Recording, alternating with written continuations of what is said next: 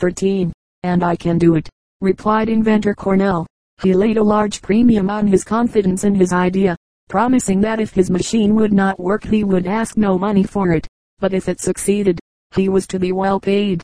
Smith agreed to these terms, and Cornell went to work. In ten days the machine was built and ready for trial. A yoke of oxen was attached to it.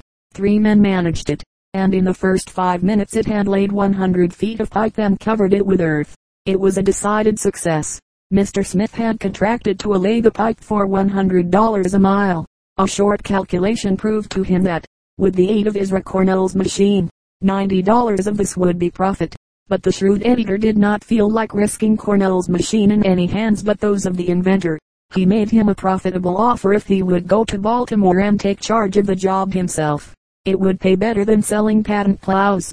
Cornell agreed to go. Reaching Baltimore, he met Professor Morse. They had never met before. Their future lives were to be closely associated. In the conversation that ensued Morse explained what he proposed to do. An electric wire might either be laid underground or carried through the air. He had decided on the underground system, the wire being coated by an insulating compound and drawn through a pipe. Cornell questioned him closely, got a clear idea of the scheme, saw the pipe that was to be used, and expressed doubts of its working. It will work, for it has worked said Morse. While I have been fighting Congress, inventors in Europe have been experimenting with the telegraphic idea. Short lines have been laid in England and elsewhere, in which the wire is carried in buried pipes. They have been successful. What can be done in Europe can be done in America. What Morse said was a fact. While he had been pushing his telegraph conception in America it had been tried successfully in Europe. But the system adopted there, of vibrating needle signals, was so greatly inferior to the Morse system, that it was destined in the future to be almost or quite set aside by the latter. Today the Morse system and alphabet are used in much the greater number of the telegraph offices of the world. But to return to our story, Cornell went to work, and the pipe, with its interior wire, was laid with much rapidity. Not many days had elapsed before ten miles were underground, the pipe being neatly covered as laid. It reached from Baltimore nearly to the relay house. Here it stopped, for something had gone wrong. Morse tested his wire. It would not work. No trace of an electric current could be got through it. The insulation was evidently imperfect. What was to be done? He would be charged with wasting the public money on an impracticable experiment. Yet if he stopped he might expect a roar of newspaper disapprobation of his whole scheme. He was in a serious dilemma. How should he escape? He sought Cornell, and told him of the failure of his experiments. The work must be stopped. He must try other kinds of pipe and new methods of insulation. But if the public should suspect failure there would be vials of raff poured on their devoted heads. The public shall not suspect failure. Leave it to me, said Cornell. He turned to his men.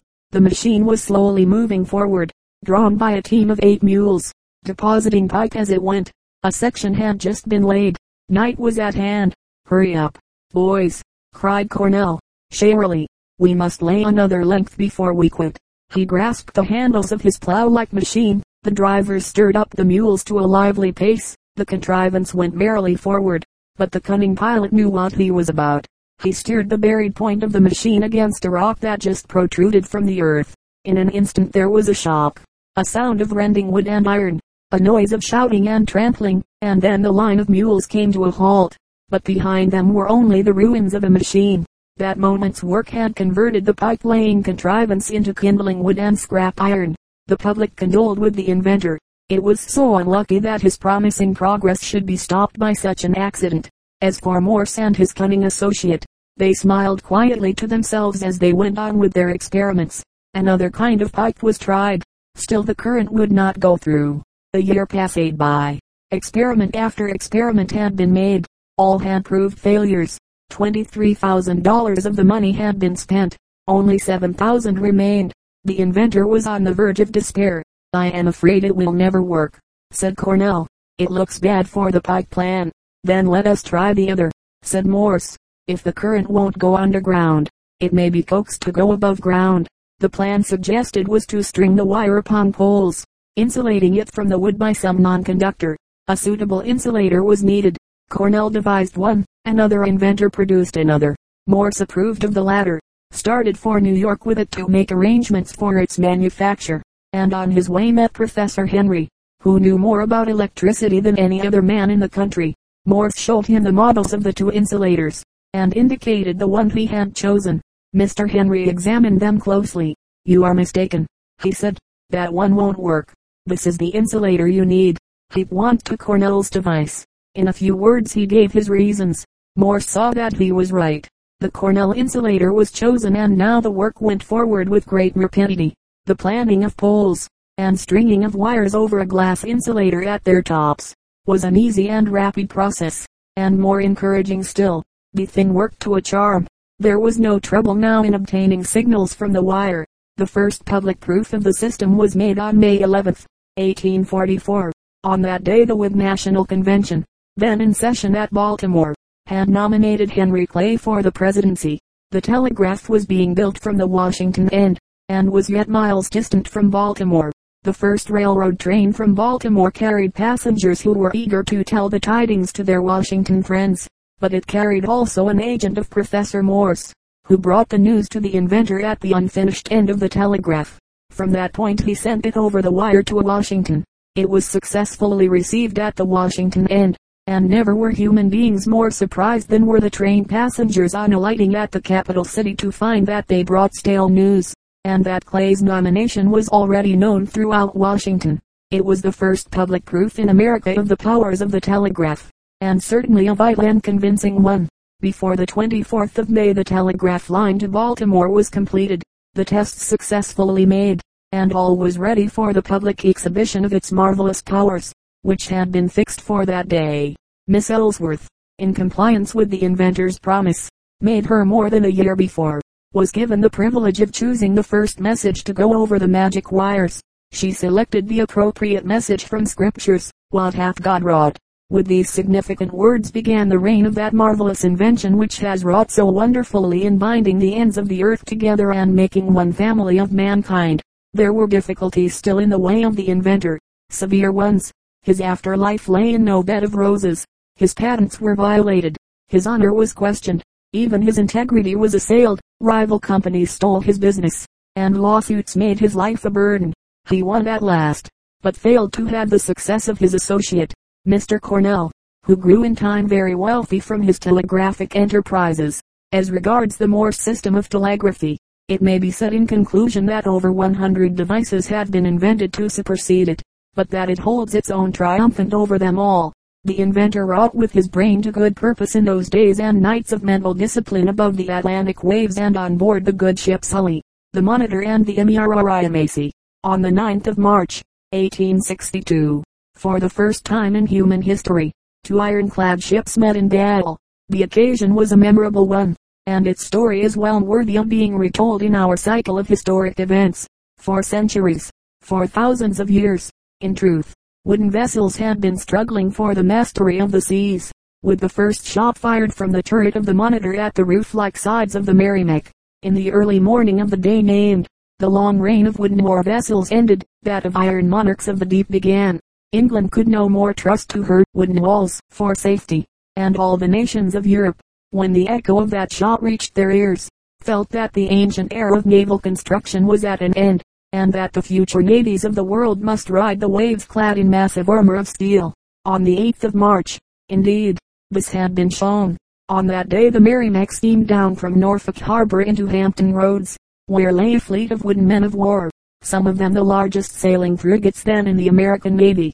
On shore soldiers were encamped, here Union, their Confederate, and the inmates of the camps, the garrison of Fortress Monroe, the crews of the ships at anchor under its guns, all gazed with eager eyes over the open waters of the bay, their interest in the coming contest as intense as Roman audience ever displayed for the life and death struggle in the gladiatorial arena.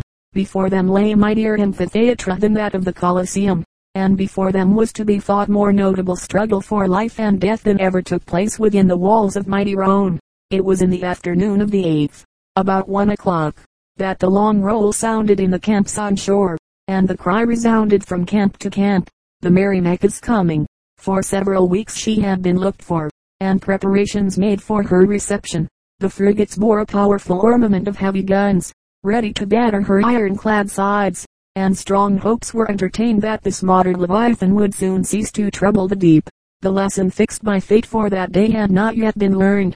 Down the bay she came, looking at a distance like a flood-born house, its sides drowned, only its sloping roof visible.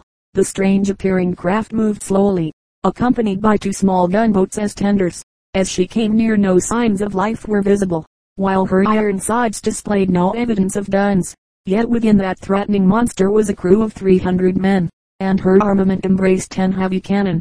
Hinged lids closed the gun ports, raised only when the guns were thrust forward for firing. As for the men, they were hidden somewhere under that iron roof, to be felt, but not seen.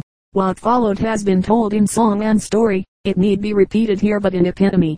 The first assault of the Merrimac was upon the Cumberland, a 30-gun frigate, Again and again the thirty heavy balls of the frigate rattled upon the impenetrable sides of the ironclad monster, and bounded off uselessly into the deep.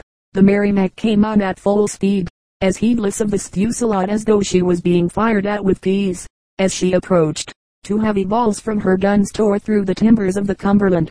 They were followed by a stunning blow from her iron beak, that opened a gaping wound in the defenseless side of her victim. Then she drew off, leaving her broken beak sticking in the ship's side, and began firing broadsides into the helpless frigate, raking her fore and aft with shell and grape, despite the fact that she had already got her death blow, and was rapidly filling with water. Never ship was fought more nobly than the doomed Cumberland, with the decks sinking under their feet. The men fought with unflinching courage. When the bow guns were under water, the rear guns were made to do double duty. The captain was called on to surrender. He sternly refused, the last shot was fired from a gun on a level with the waves. Then, with sails spread and flags flying, the Cumberland went down, carrying with her nearly 100 of her crew, the remainder swimming ashore. The water was deep, but the topmast of the doomed vessel still rose above the surface, with its pennant waving in the wind. For months afterwards that old flag continued to fly, as if to say, the Cumberland sinks, but never surrenders.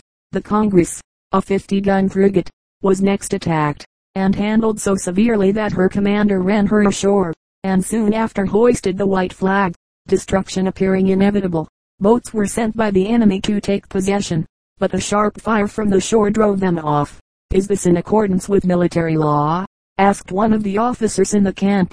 Since the ship has surrendered, has not the enemy the right to take possession of her? This legal knot was quickly and decisively cut by General Mansfield in an unanswerable decision. I know the DD ship has surrendered, he said, but we hadn't. And the firing continued. The Merrimac, not being able to seize her prize, opened fire with hot shot on the Congress, and quickly set her on fire. Night was now at hand, and the conquering ironclad drew off. The Congress continued to burn, her loaded guns roaring her requiem one after another, as the fire spread along her decks. About one o'clock her magazine was reached, and she blew up with a tremendous explosion, the shock being so great as to prostrate many of those on the shore. So ended that momentous day. It had shown one thing conclusively, that wooden walls could no longer rule the wave. Iron had proved its superiority in naval construction. The next day was to behold another novel sight, the struggle of iron with iron. Morning came. The atmosphere was hazy. Only as the mist slowly lifted were the gladiators of that liquid arena successively made visible. Here, just above the water, defiantly floated the flag of the sunken Cumberland. There smoked the still burning hull of the Congress. Here, up the bay, steamed the Merrimac, with two attendants, the Yorktown and the Patrick Henry. Yonder lay the great hull of the steam frigate Minnesota, which had taken some part in the battle of the day before, but had unfortunately gone ashore on a mud bank from which the utmost efforts failed to force her off. Other Union naval vessels were visible in the distance. The Merrimac made her way towards the Minnesota, as towards a certain prey. Her commander felt confident that an hour or two would enable him to reduce this great vessel to the condition of her recent companions. Yet an odd sight met his vision. Alongside the Minnesota floated the strangest looking craft that human eye had ever gazed upon. An insignificant affair it appeared, a cheese box on a raft. It was irreverently designated. The deck, a level expanse of iron, came scarcely above the surface. Above it rose a circular turret, capable of being revolved, and with portholes for two great guns, among the largest up to that time used in naval warfare. How this odd contrivance came there so opportunely may be briefly told. It was the conception of John Ericsson, the eminent Swedish engineer, and was being rapidly built in New York while the Merrimac was being plated with thick iron bars in Norfolk. A contest for time took place between these two unlike craft. Spies were in both places, to report progress. Fortunately, the Monitor was finished a day or two before her competitor. Immediately she steamed away for Hampton Roads. The passage was a severe one. Three days were consumed, during which the sea swept repeatedly over the low deck, the men being often half suffocated in their confined quarters, the turret alone standing above the water. As they approached Fortress Monroe the sound of cannonading was heard, tarrying but a few minutes at the fort. The Monitor, as the sought vessel had been named, approached the Minnesota, and reached her side at a late hour of the night. And now, with the new day, back to the fray came the Merrimac, looking like a giant in comparison with the dwarfish antagonist. As she approached, the little craft glided swiftly in front of her grounded consort, like a new David offering battle to a modern Goliath. As if in disdain of this puny antagonist, the Merrimac began an attack on the Minnesota.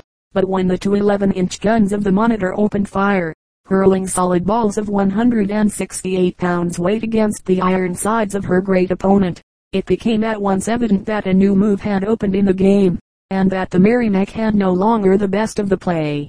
The fight that followed was an extraordinary one, and was gazed on with intense interest by the throng of spectators who crowded the shores of the bay.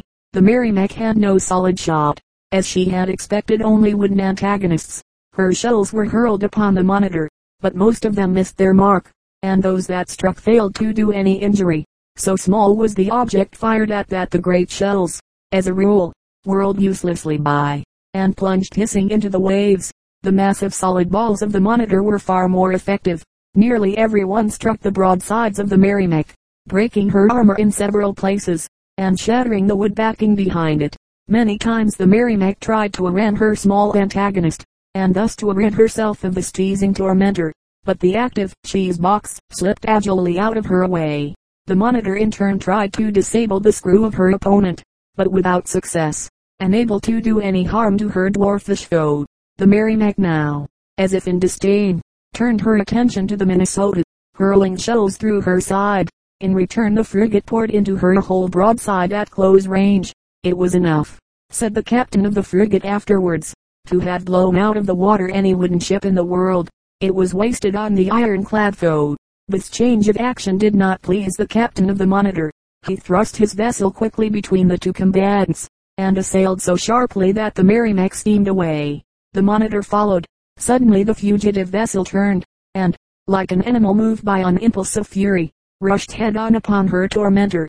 Her beak struck the flat iron deck so sharply as to be wrenched by the blow. The great hull seemed for the moment as if it would crowd the low-lying vessel bodily beneath the waves, but no such result followed. The Monitor glided away unharmed, as she went she sent a ball against the Merrimac that seemed to crush in her armored sides. At 10 o'clock the monitor steamed away, as if in flight. The Merrimac now prepared to pay attention again to the Minnesota, her captain deeming that he had silenced his tormenting foe. He was mistaken. In half an hour the monitor, having hoisted a new supply of balls into her turret, was back again, and for two hours more the strange battle continued. Then it came to an end. The Merrimac turned and ran away. She had need to. Those on shore saw that she was sagging down at the stern. The battle was over. The turret ironclad had driven her great antagonist from the field, and won the victory, and thus ended one of the strangest and most notable naval combats in history. During the fight the Monitor had fired 41 shots, and been struck 22 times. Her greatest injury was the shattering of her pilot house. Her commander, Lieutenant Worden, was knocked senseless and temporarily blinded by the shock. On board the Merrimac two men were killed and 19 wounded. Her iron prow was gone, her armor broken and damaged, her steam pipe and smokestack riddled. The muzzles of two of her guns shot away, while water made its way into her through more than one crevice. Back to Norfolk went the injured Merrimac. Here she was put into the dry dock and hastily repaired. After that had been done, she steamed down to the old fighting ground on two or three occasions, and challenged her small antagonist. The Monitor did not accept the challenge. If any accident had happened to her the rest of the fleet would have been lost, and it was deemed wisest to hold her back for emergencies. On the 10th of May the Confederates marched out of Norfolk. On the 11th the Merrimac was blown up, and only her disabled hull remained as a trophy to the victors. As to her condition and fighting powers, one of the engineers who had charge of the repairs upon her said, a shot from the monitor entered one of her ports, lodged in the backing of the other side, and so shivered her timbers that she never afterwards could be made seaworthy. She could not have been kept afloat for 12 hours, and her officers knew it when they went out and dared the monitor to fight her. It was a case of pure bluff. We didn't hold a single pair. The combat we have recorded was perhaps the most important in the history of naval warfare. It marked a turning point in the construction of the monarchs of the deep, by proving that the future battles of the sea must be fought behind iron walls. Stealing a locomotive. On a fine day in April, 1862, a passenger train drew out from Marietta, Georgia, bound north. Those were not days of abundant passenger travel in the South, except for those who wore the butternut uniform and carried muskets. But this train was well filled, and at Marietta a score of men in civilian dress had boarded the cars. Soldierly looking fellows these were too. Not the kind that were likely to escape long the clutch of the Confederate conscription. Eight miles north of Marietta the train stopped at the station of Big Shanty, with the welcome announcement of ten minutes for breakfast. Out from the train, like bees from the hive, swarmed the hungry passengers, and made their way with all speed to the lunch counter, followed more deliberately by conductor, engineer, and brakesman. The demands of the lunch counter are of universal potency. Few had the hardihood to resist them. That particular train was emptied in the first of its ten minutes of grace. Yet breakfast did not seem to appeal to all upon the train. The Marietta group of civilians left the train with the others, but instead of seeking the refreshment room, turned their steps towards the locomotive. No one noticed them, though there was a Confederate camp hard by the station, well filled with raw recruits, and hardly a dozen steps from the engine a sentinel steadily walked his beat, rifle on shoulder. One of the men climbed into the engine. The sentinel paid no heed to him. Another slipped in between two cars, and pulled out a coupling pin. The sentinel failed to observe him. A group of others climbed quickly into an open box car. The sentinel looked at them, and walked serenely on. The last man of the party now strode rapidly up the platform, nodded to the one in the locomotive, and swung himself lightly into the cab. The sentinel turned at the end of his beat and walked back, just beginning to wonder what all this meant. Meanwhile famine was being rapidly appeased at the lunch counter within, and the not very luxurious display of food was vanishing like a field of wheat before an army of locusts. Suddenly the sharp report of a rifle run with warning sound through the air. The drowsy tenants of the camp sprang to their feet. The conductor hurried out to the platform. He had heard something besides the rifle shot, the grind of wheels on the track, and his eyes opened widely in alarm and astonishment as he saw that the train was broken in two, and half of it running away. The passenger cars stood where he had left them. The locomotive, with three box cars, was flying rapidly up the track. The sentinel, roused to a sense of the situation only when he saw the train in actual flight, had somewhat late given the alarm. The conductor's eyes opened very wide. The engine, under a full head of steam, was driving up the road. The locomotive had been stolen. Out from the refreshment room poured passengers and trainmen, filled with surprise and chagrin.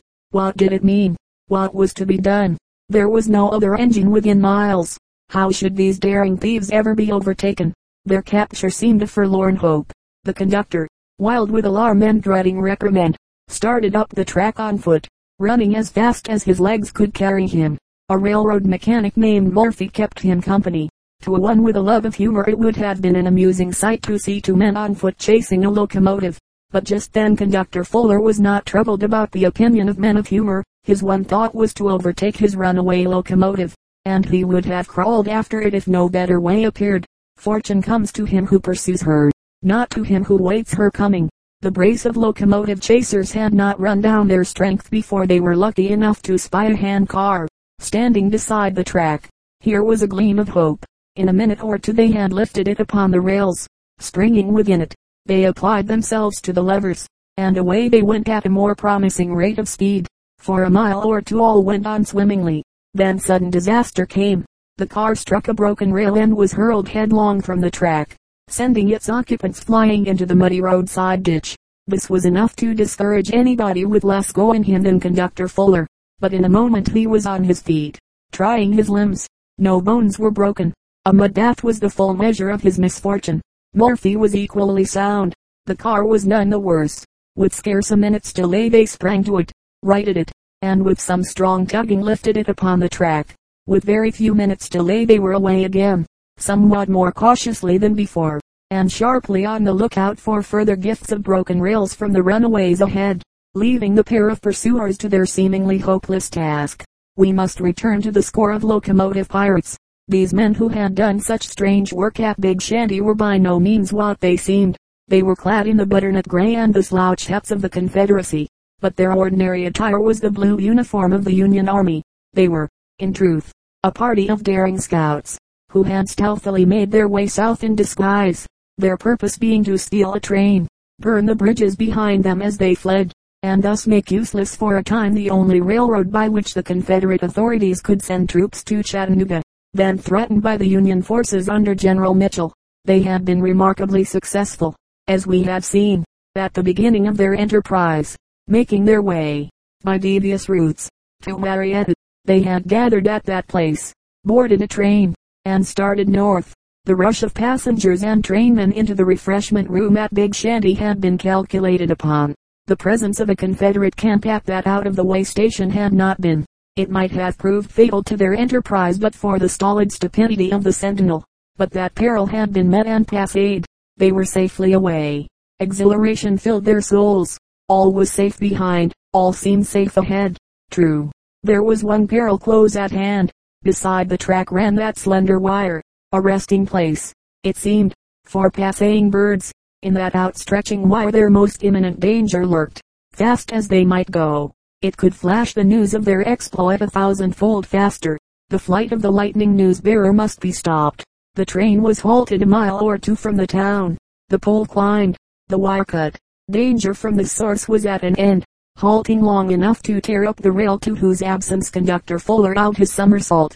They sprang to their places again and the runaway train sped blithely on. Several times they stopped for wood and water. When any questions were asked they were answered by the companion of the engineer, James J. Andrews by name, a Union spy by profession, the originator of and leader in this daring enterprise. I am taking a train load of powder to General Beauregard, was his stereotyped answer, as he went to the closed box cars behind him, within one of which lay concealed the bulk of his Confederates. For some time they went swimmingly on, without delay or difficulty. Yet trouble was in the air, ill fortune awaiting them in front, pursuing them from behind. They had, by the fatality of a lucky chance, chosen the wrong day for their work. Yesterday they would have found a clear track. Today the road ahead was blocked with trains, hurrying swiftly southward. At Kingston, 30 miles from Big Shanty, this trouble came upon them in a rush. A local train was to pass at that point. Andrews was well aware of this, and drew his train upon the siding to let it pass, expecting when it had gone to find the road clear to Chattanooga. The train came in on time, halted, and on its last car was seen waving the red danger flag. The railroad signaled that another train was following close behind. Andrews looked at this with no friendly eyes. How comes it, he asked the conductor, somewhat sharply, that the road is blocked in this manner? when I had orders to take this powder to Beauregard without delay. Mitchell has taken Huntsville, answered the conductor. They say he is coming to Chattanooga. We are getting everything out of there as quickly as we can. This looked serious. How many trains might there be in the rear? A badly blocked road meant ruin to their enterprise and possibly death to themselves. They waited with intense anxiety, each minute of delay seeming to stretch almost into an hour. The next train came. They watched it pass with hopeful eyes. Dot. Upon its rear floated that fatal red flag, the crimson emblem of death, as it seemed to them. The next train came. Still the red flag. Still hope deferred. Danger coming near. An hour of frightful anxiety passed. It was torture to those upon the engine. It was agony to those in the box car, who knew nothing of the cause of this frightful delay, and to whom life itself must have seemed to have stopped. Andrews had to cast off every appearance of anxiety and to feign easy indifference, for the station people were showing somewhat too much curiosity about this train, whose crew were strangers, and concerning which the telegraph had sent them no advices. The practiced spy was full of resources, but their searching questions taxed him for satisfying answers. At length, After more than an hour's delay, the blockade was broken. A train passed destitute of the red flag. The relief was great. They had waited at that station like men with the hangman's rope upon their necks. Now the track to Chattanooga was clear and success seemed assured. The train began to move. It slowly gathered speed. Up went hope in the hearts of those upon the engine. New life flowed in the veins of those